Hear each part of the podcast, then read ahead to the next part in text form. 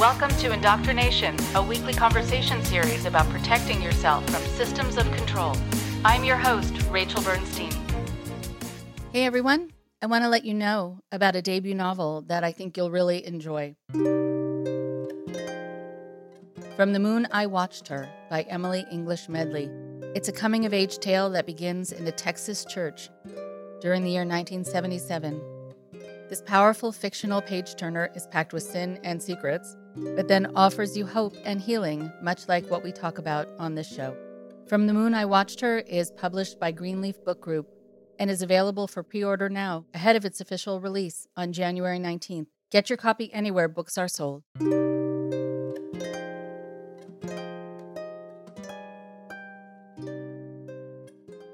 Hi, everybody. Before we get started today, I just wanted to thank you all for your support and your wonderful words. And for the people who have gone to patreon.com slash indoctrination to become subscribers of the show. It is incredibly helpful, truly, truly, truly, and very much appreciated. And we are going to be having some cool new perks available to the Patreon subscribers.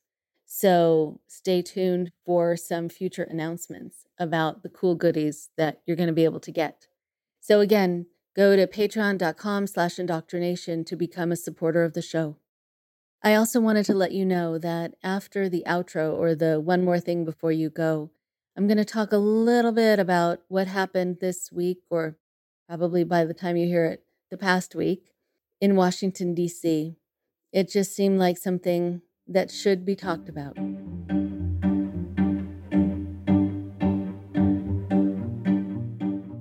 Am so happy to have Lola Binkard back on the show. It's been really interesting to hear her story, and I am so very glad that you're going to be able to hear part two of my conversation with her today. Lola is an author and an actress and she was born and raised fourth generation within the Church of Jesus Christ of Latter day Saints, otherwise known as the Mormons. And she was born in Salt Lake City, Utah. She's now lived in California for 16 years, and she has a horror anthology called The River God and Other Stories, and a short story called 4 H. And they're both available on ebooks on Gumroad and Amazon when I asked her to tell me why she wanted to be on the show, even though she and I had already talked about it, she put it in writing. And I want to be able to read her words for you because she expresses herself so well. So this is from Lola. My reasons for being on the podcast are talking about the power of boundaries and shame. I wanted to be able to be on this podcast to talk about the toxic effects of raising girls to believe blind obedience and total self sacrifice are feminine virtues, and how teaching girls to marry and defer to the right kind of man sets them up to be victims of narcissists and high control groups, even if they leave the religion and group itself. I also felt it was important to stop hiding the shame I felt from falling into the trap of emotional predators as my embarrassing secret, and that it was important to be honest about the fact that anyone can fall victim to manipulative people if they're taught their value or quote unquote worthiness comes from someone else. I want everyone to know that boundaries don't make you the bad guy. They shine a light on who the bad guys are. Here's Lola now.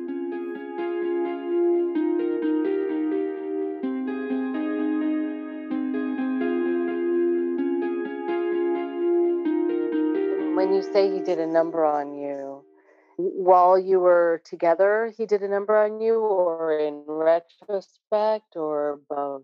In retrospect, I did not stand a single chance because I had been so love starved in an environment that told me that I was supposed to like get the guy.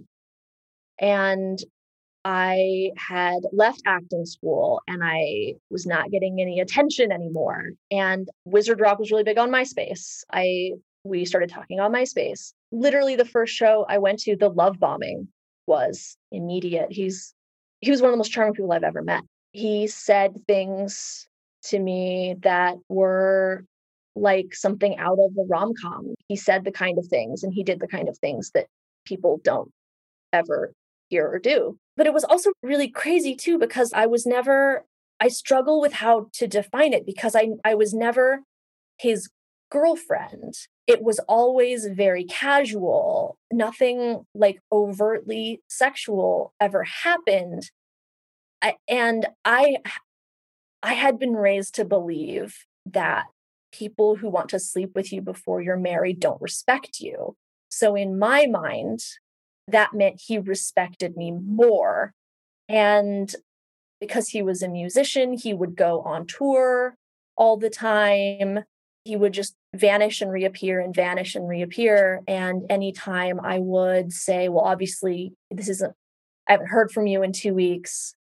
Um, clearly, you don't want to like go out anymore. Like, that's fine. Then he would suddenly, no, no, no, no, no, I want to see you this weekend. And then he would like take me out and we'd go to dinner in a museum and and we would like have this incredible date and everything would be fine and then he would be gone again. Or I'd see photos of him with other girls and I'd say what's going on there? and he would gaslight me and say like I don't know you're talking about those are my friends. And it just went on and on and eventually I started to figure out that I was one of many people that he was seeing and I wasn't even one of his favorites because I was I was only seeing him when I was seeing him because he had main relationships and he had road relationships, and I was backup, which was really devastating.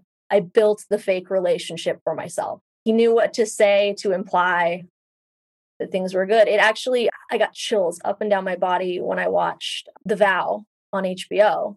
And there were the interviews where all the footage of the leader of that group, Keith Raniere, the way that he would ask leading questions and the way that he would imply things and then nod, but he would never own what he was doing. And then when he was confronted, he would blow up and be like, How could you say that? I never did that. You did that. That was what would happen every time I would start to try to establish boundaries and do anything about it. They say about narcissists that they get the most angry when you accuse them of things they've actually done Usually people get upset if when people don't feel believed and they're getting accused of things they haven't done, but a narcissist will just flip out when you call them on their stuff.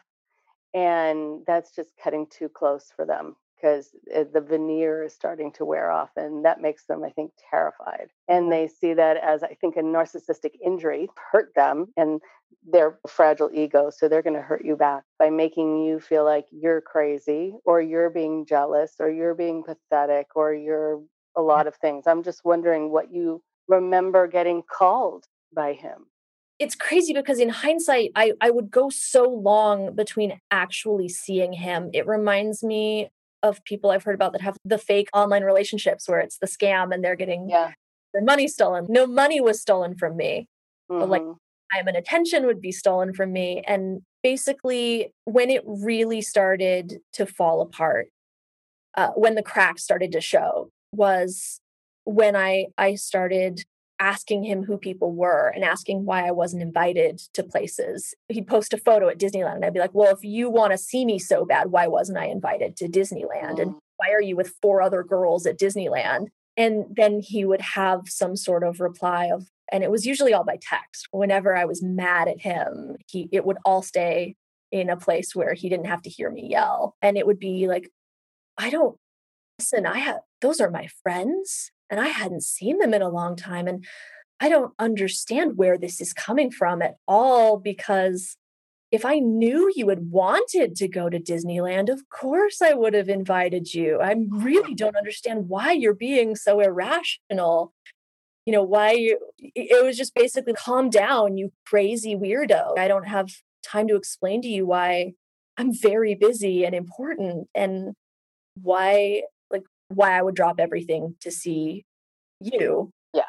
And uh, I think that once that once it started to splinter a little bit, then I would start to hear jabs about he would which is also something I noticed that Keith Raniere does, where he would say something in a very playful tone of voice that was actually very hurtful. Like he would joke about me being a groupie. Like it would just be a conversation about something else. He'd be like, Yeah, well, you're just a groupie. And I would say, Whoa, what? And he'd be like, Relax, calm down. It's just a joke. And then he would go on to something else. Or he would like make a crude remark about like my body or like something very sexual. Our relationship had been very wholesome up to that. And uh I remember being very, I would be very shocked about it. And then he would act like, well, it was just a joke. I thought, I thought you could handle it, but I'm sorry if you didn't understand that I'm really stressed and I wanted to joke around to relax a little bit. Mm-hmm. I'm sorry you don't have a sense of humor.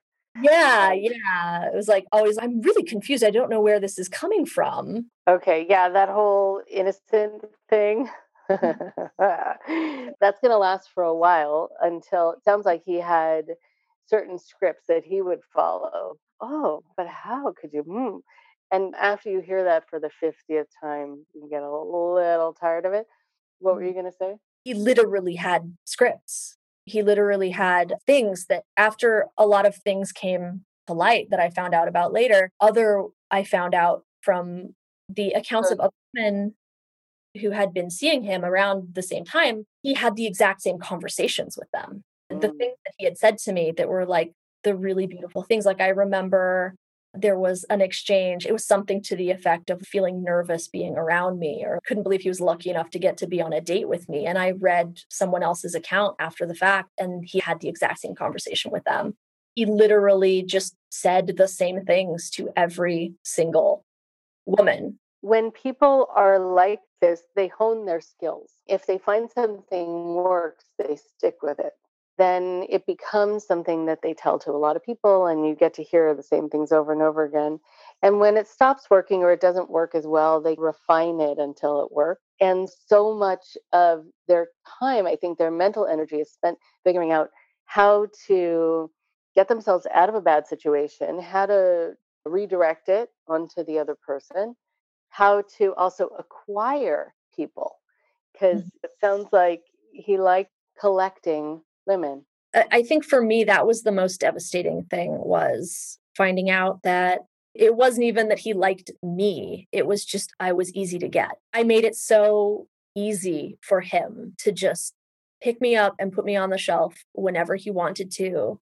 And I would wait around for him like a dog. Like I would literally sit around waiting for him to message me. And I, I would uh, tell myself not to do it. And I tell myself, like, oh, if I haven't talked to him in a couple months, I'm over it. I'm not going to talk to him anymore. And then he would call, and everything would feel so good again. Everything, would feel like now it's real. And Mhm. it was just, I had a therapist. I lied to my therapist that I was still seeing him. I had told her that I wasn't going to see him anymore. And then I started seeing him again, and I lied to my therapist because I knew that she'd tell me that it wasn't real. It was like the one thing that was the closest to what I was supposed to have. And the idea that it was just another guy being mean to me because he could get away with it, because there were so Mhm.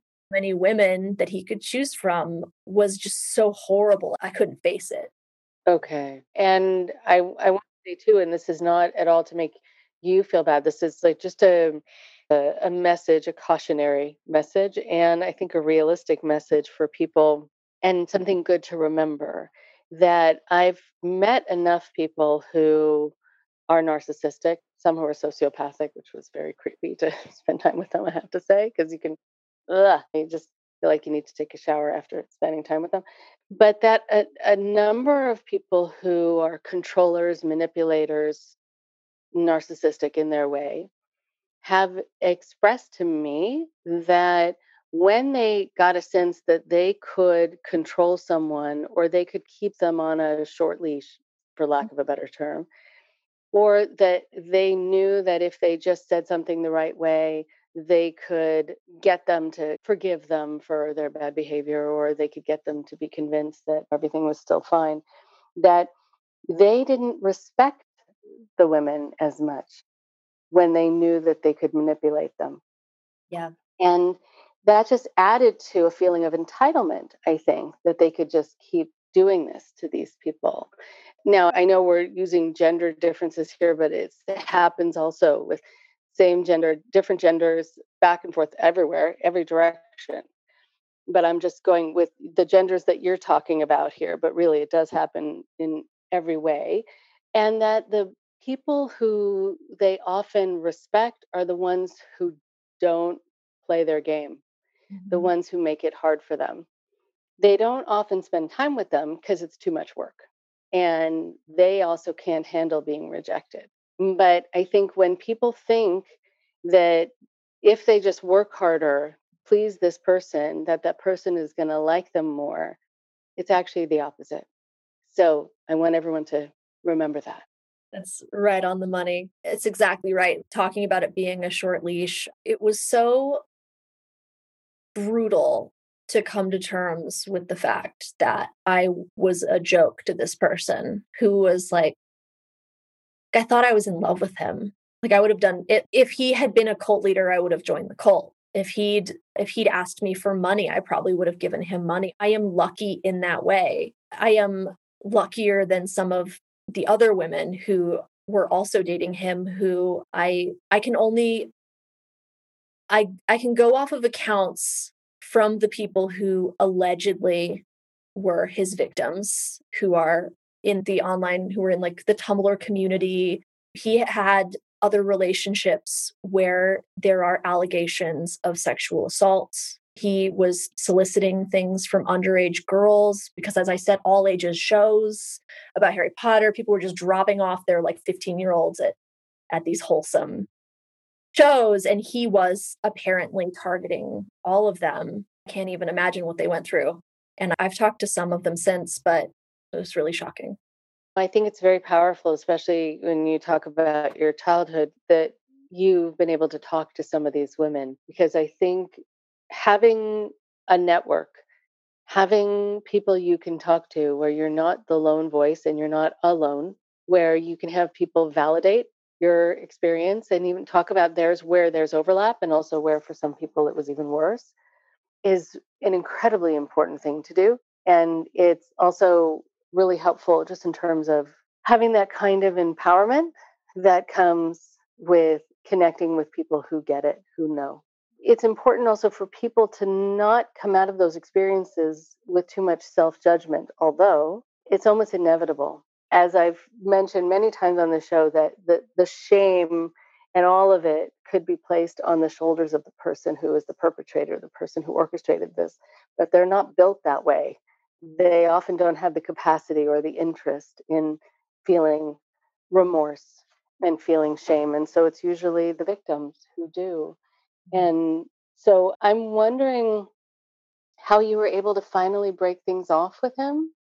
Just going back to the story that you were telling about just leaving the fold when you were younger and what were those moments that that did it that were the last straws interestingly enough the thing that finally ended it for me was i had I, I built up in about probably around 2012, 2013, I had built up a pretty good group of friends. I had started making content. I had I had some ground under my feet. I had some confidence. I had dated a little bit more. I had gone longer and longer without hearing from him. And um, I was in the middle of filming a web series. I had wrapped for the day and I had some time off for myself. And I was feeling so good about going home and just chilling out and watching a movie. And I got a, I got a, a sext from him about how he wished we had had more sex when we were together. We never, we were never intimate because in hindsight, he wasn't that into me. And second of all, I I re- I just knew instantly that he meant to send that to someone else, or he was confusing me with someone else. Mm. And I don't know why I knew. I just I, I, at that point I hadn't yet heard about all of the other girls um, mm-hmm. that came out a couple years later for me. Mm-hmm.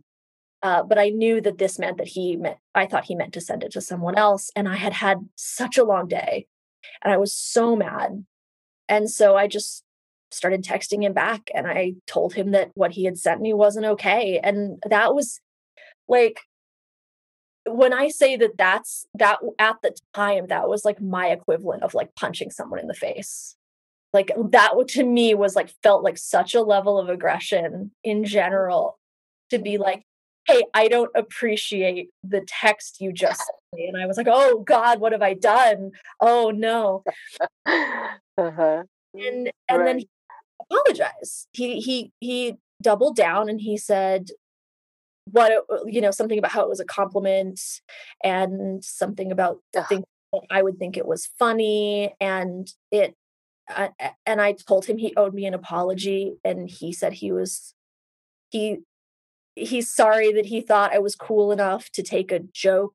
We had a text argument for about 20 minutes. And then at some point, I just realized I didn't ever want to talk to him again. I didn't want to I didn't want to know anything about him. I think I told him to to delete my number. I I just, you know, threw the phone across the room and and cried and did my best to put it out of my mind forever and and i i carried a ton of shame. I i felt so so used. I felt humiliated. I just chalked it up to like oh i guess everyone has bad relationships.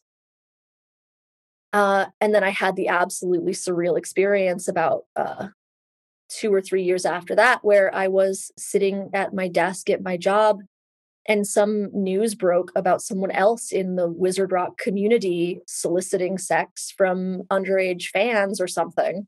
And somebody made a joke about, oh, it's it's Alex all over again. And I just felt my blood run cold. And I I oh. took the person aside and I said, What are what are you talking about?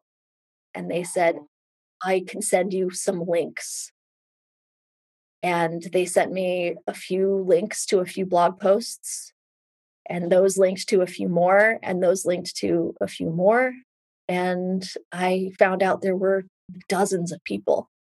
And uh, several of them were clearly the timelines overlap where it was and and that's when some of those allegations come in. Yeah it it yeah. he was monster.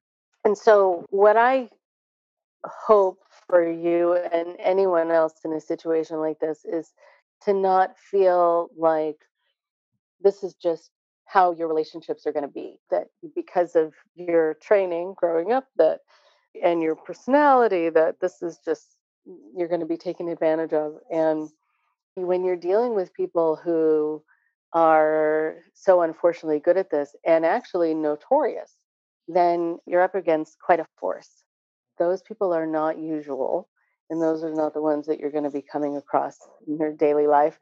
It would be a very crazy even crazier world if that were the case and there were a higher percentage of people like that. And i think that there's a lot that can be learned from it as long as there is this sense of this didn't happen to me because there's something wrong with me.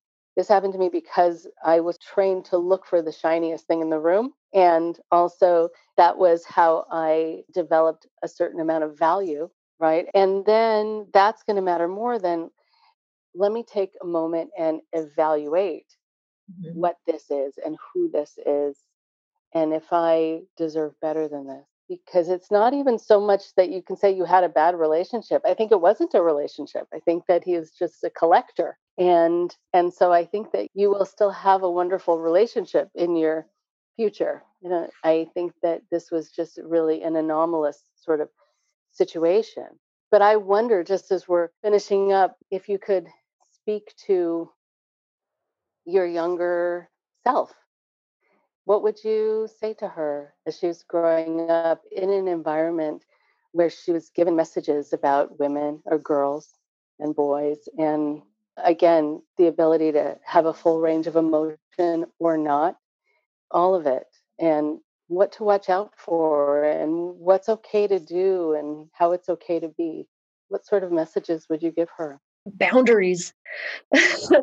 Any boundaries at all i would i think i uh, the thing that and i'm i say this now but I, am still working on it. I i would say that if somebody hurts your feelings and you tell them they hurt your feelings and they tell you that you're wrong or they make you apologize to them for making them uncomfortable, Mm-hmm. that person is dangerous. Mm-hmm. It's someone doesn't have to hit you or or beat you up or assault you physically to be hurting you on purpose. And people can act concerned while they're hurting you and you're allowed to make a lot of noise about it if you have to like I, I know that I, I, I talked earlier about like the boat, like the canoe, like waiting for someone to let you take the boat out. I, I think I would just go back and, and and be like, you don't need their stuff. No one has like you don't need that. And maybe you're gonna, you know, maybe you'll have fewer friends, or maybe you'll be alone, or maybe you'll get shunned a little bit for a while, but you know, you don't need to to smother yourself to win someone over that's kind of determined to not care about you. That's such a powerful sentence. Wow. I like that one. Okay. If anyone quotes that, give Lola credit. I, I think what's also important in your story, and I was just thinking about this, that the isolation that causes people to go along with the fold and go along with things, and, or the fear of isolation when they're young, and there's so many people who will say oh i was able to be cajoled into doing something that i really didn't want to do or making fun of someone because that's what we were all doing. I do think the need for connection and a, a group cohesiveness is something that can sometimes propel people to act differently than they would otherwise. But to take the risk to say, you know what, I'm going to step away from this group of people because I'm not finding a link here. I'm not finding a connection. You know, the the part that I'm jumping to in your story is then the part where you said you were taking acting classes and you developed a group of friends. That it isn't your last chance to have friends just because those people were not able to connect with you or brave enough to at the time say, I actually feel the same way you do, but I can't say it. There are other opportunities and other places to connect with people. And you don't have to stick with people by default just because they're part of a community you were raised in, but you can find your place elsewhere.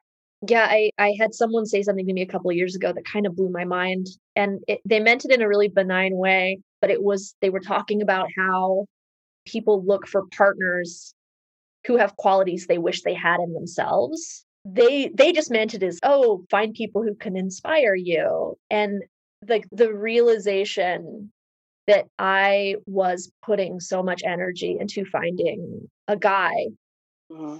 who had qualities that i would then amplify or eh, support or nurture support, yeah mm-hmm. and, and it, it actually has been when i'm scared to try new things. this is so messed up. I will ask myself if I met a really cute guy who did this thing, would I be instantly obsessed with them? And if the answer is mm. yes, it means that I'm not looking for that guy. It means that I want to learn how to do that thing.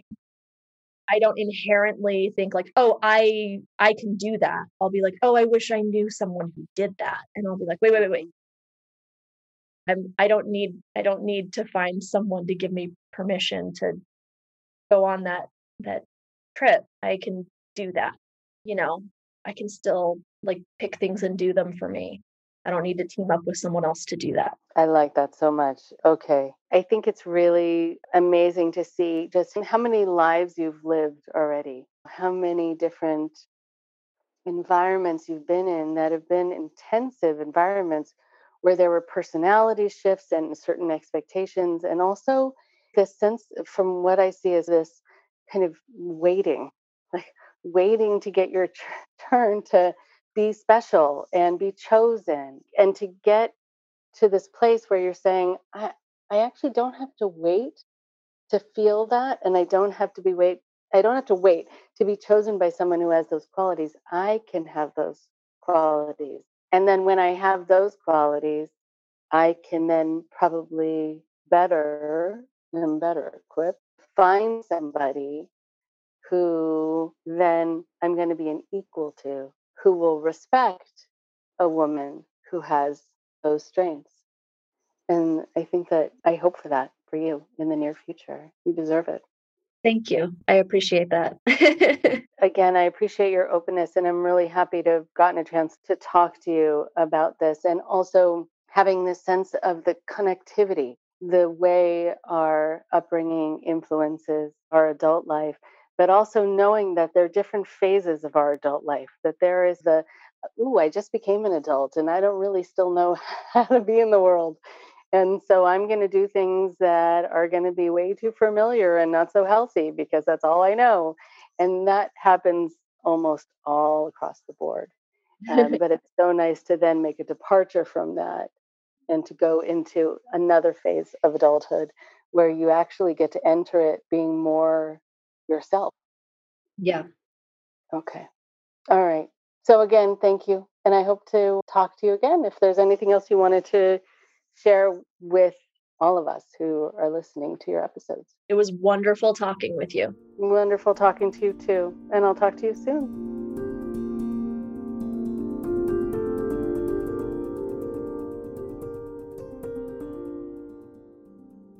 I want to thank Lola for speaking with me again today and being able to share so much about her experiences and after I speak a little bit about what Lola talked about, I'm going to be switching gears a bit.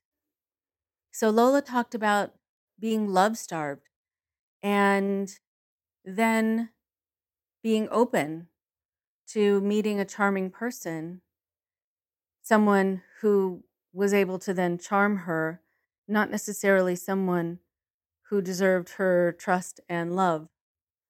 She talked about this idea that she also needed to become the person who she was looking for in a man.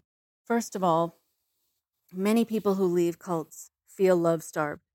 Many children are raised really as adults in cults without getting the kind of attention and nurturing they need, and that leaves them feeling love starved, or sometimes not even quite deserving of love, but knowing that they do want it and knowing that they feel that something is missing.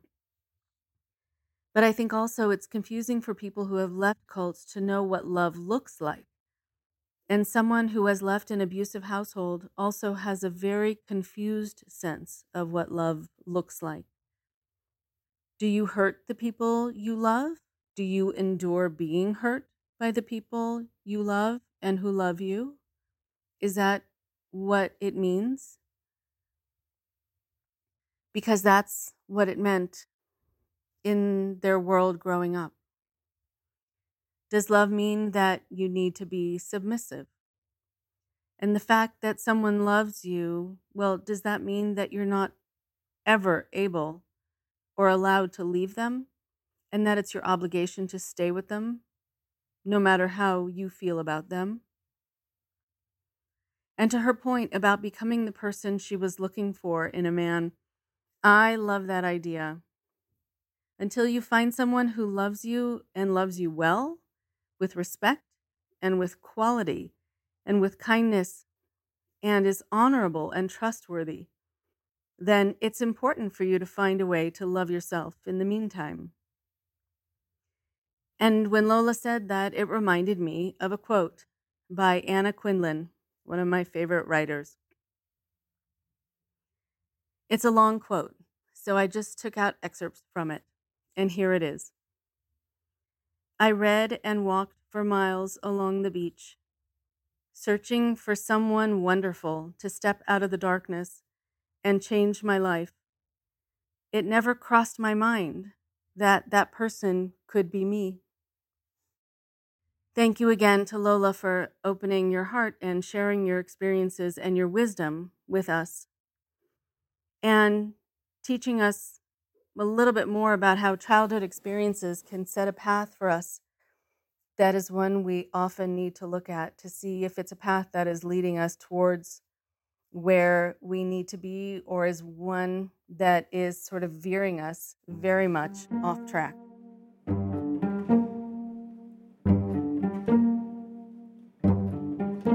And now, as I mentioned before Lola spoke, I need to switch gears a bit I wanted to take a moment to talk about what happened last week in the US Capitol building. First of all, it was a very sad and dark day.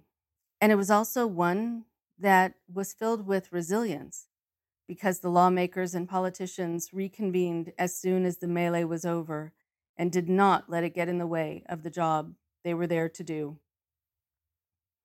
But the lawlessness and having it be egged on by the president and some others within the government, and certainly by his very willing followers, was alarming to many, but shocking to almost no one who has lived through a regime of this kind and who has been in cults or a controlled environment where they were caught up in a mission, whether it made any sense or not. When you see the people who ran into and barged their way into the Capitol, you see a ragtag group of people carrying Confederate flags, people who were QAnon followers, people who were predicting that the storm was coming and I suppose this meant maybe that the storm had arrived. Others who are just Trump supporters, and still others who are racist, sexist, homophobic, white nationalists, and boldly anti Semitic, with shirts that said things like Camp Auschwitz on them, makes my skin crawl. The Proud Boys also, with their insignia 6MWE, standing for 6 million wasn't enough referencing the amount of Jews killed in the Holocaust. Well, they were right there for everyone to see, wearing these t shirts proudly, being proud boys. And I think not realizing there is nothing to be proud of by having messages of hate written across your chest. It only proves that you are totally unhinged. The bold behavior by the people who were tearing things down and breaking glass and sitting at legislators' desks and destroying property says something about mimicry and permission and how it causes a great air of entitlement. By mimicry, I mean that their behavior mimics their leader, Donald Trump's, and some of his sub leaders who have now become more obvious to the public. That he can be very base with his base, as he's always been, and tacky and making fun of people with handicaps calling women awful names, doing awful things to them, putting kids in cages, treating immigrants like criminals, destroying basically so much in people's lives, being anti mask, and participating in the destruction of so much human life and getting away with it. Being impeached during his presidency and having nothing happen to him as a result was a frightening day for me and for all those who know what happens when a narcissist gets away with very bad things over and over, because it just creates a monster, or at least a bigger monster, and it gives the followers unspoken or even sometimes spoken permission to feel that they can do whatever they want and get away with it too. I think by them posting selfies of themselves doing these sorts of things, they were not potentially thinking that there would be any consequence and why would they? Because if the President of the United States, who they follow, has gotten away with all these sorts of things, why can't they? As they are much less important. When you see the pictures of the rioters, some there with militant gear and weapons and clear intention, while others were just joining, jumping into the fun as they probably saw it, feeding off of the energy of the moment and being driven by the sense that this was somehow their right and their duty and their honor as Americans, but when you also see pictures of some of these people with the looks on their faces of anger and even righteous indignation about anyone trying to stop them, you see how entitled they feel. They were so worked up into a frenzy that there was almost nothing that was going to stop them. And people died that day, and that day should never have happened. In fact, the police had been forewarned. The Anti Defamation League and others were alerting them to the danger they predicted on that day and other upcoming significant governmental days for months beforehand, but it was all ignored. And you have to wonder why. If the rioters had been black, also, they would have been killed. If the rioters had been Muslim, they would have been killed. But white rioters confuse policemen, it seems and they don't know what to do and don't feel right, it appears, to use deadly force on them. There will be more incidences as Trump is playing out his narcissistic injury because he's mad that he lost and he wants everyone to pay. Lao Tzu said, An evil enemy will burn his own nation to the ground to rule over the ashes. Well, according to that, that makes Trump the enemy. And while I'm speaking about what happened that day, this is a bigger issue. It shows how easily people can be controlled, how they can be pushed to the point where all good sense is gone, how they would be willing to do anything for this cause. But what cause is it? There really isn't one. It was all created by Trump. He stoked a fire by feeding conspiracy theories. He stoked a fire by lying. And he lied so often, even that day, that the lie became truth in so many people's minds. It's a technique used in dictatorships, used by Nazis, and talked about by historians and sociologists like Erich Fromm and even George Orwell, who wrote 1984, among others. Trump should never have been given this power. They say you find out a lot about a person when you see how they use the power given to them. He's not a statesman. He's a self serving cult leader. And frighteningly, there are many millions of people around the world who still feel he was a good president. And that, my friends, is truly mind boggling to me. Trump said after seeing footage of the rioting that he was embarrassed by the tackiness of his followers, which shows, actually, that he has allegiance to no one other than himself. But, Mr. Trump, you attracted these kinds of people, and that's on you. As they say, you can tell a lot about a person by the company they keep. Talk to you next week. Thanks again for listening. Tired of ads? Well, listen or download this show for free on NPR's Radio Public app, Spotify, Apple Podcasts, Stitcher, and more. Please support Indoctrination at patreon.com slash indoctrination. We have over 100 interviews that you can access with any donation. Subscribers receive bonus interviews and other cool goodies. And we love hearing from you too. So send us an email at indoctrinationshow at gmail.com. Thank you for your support.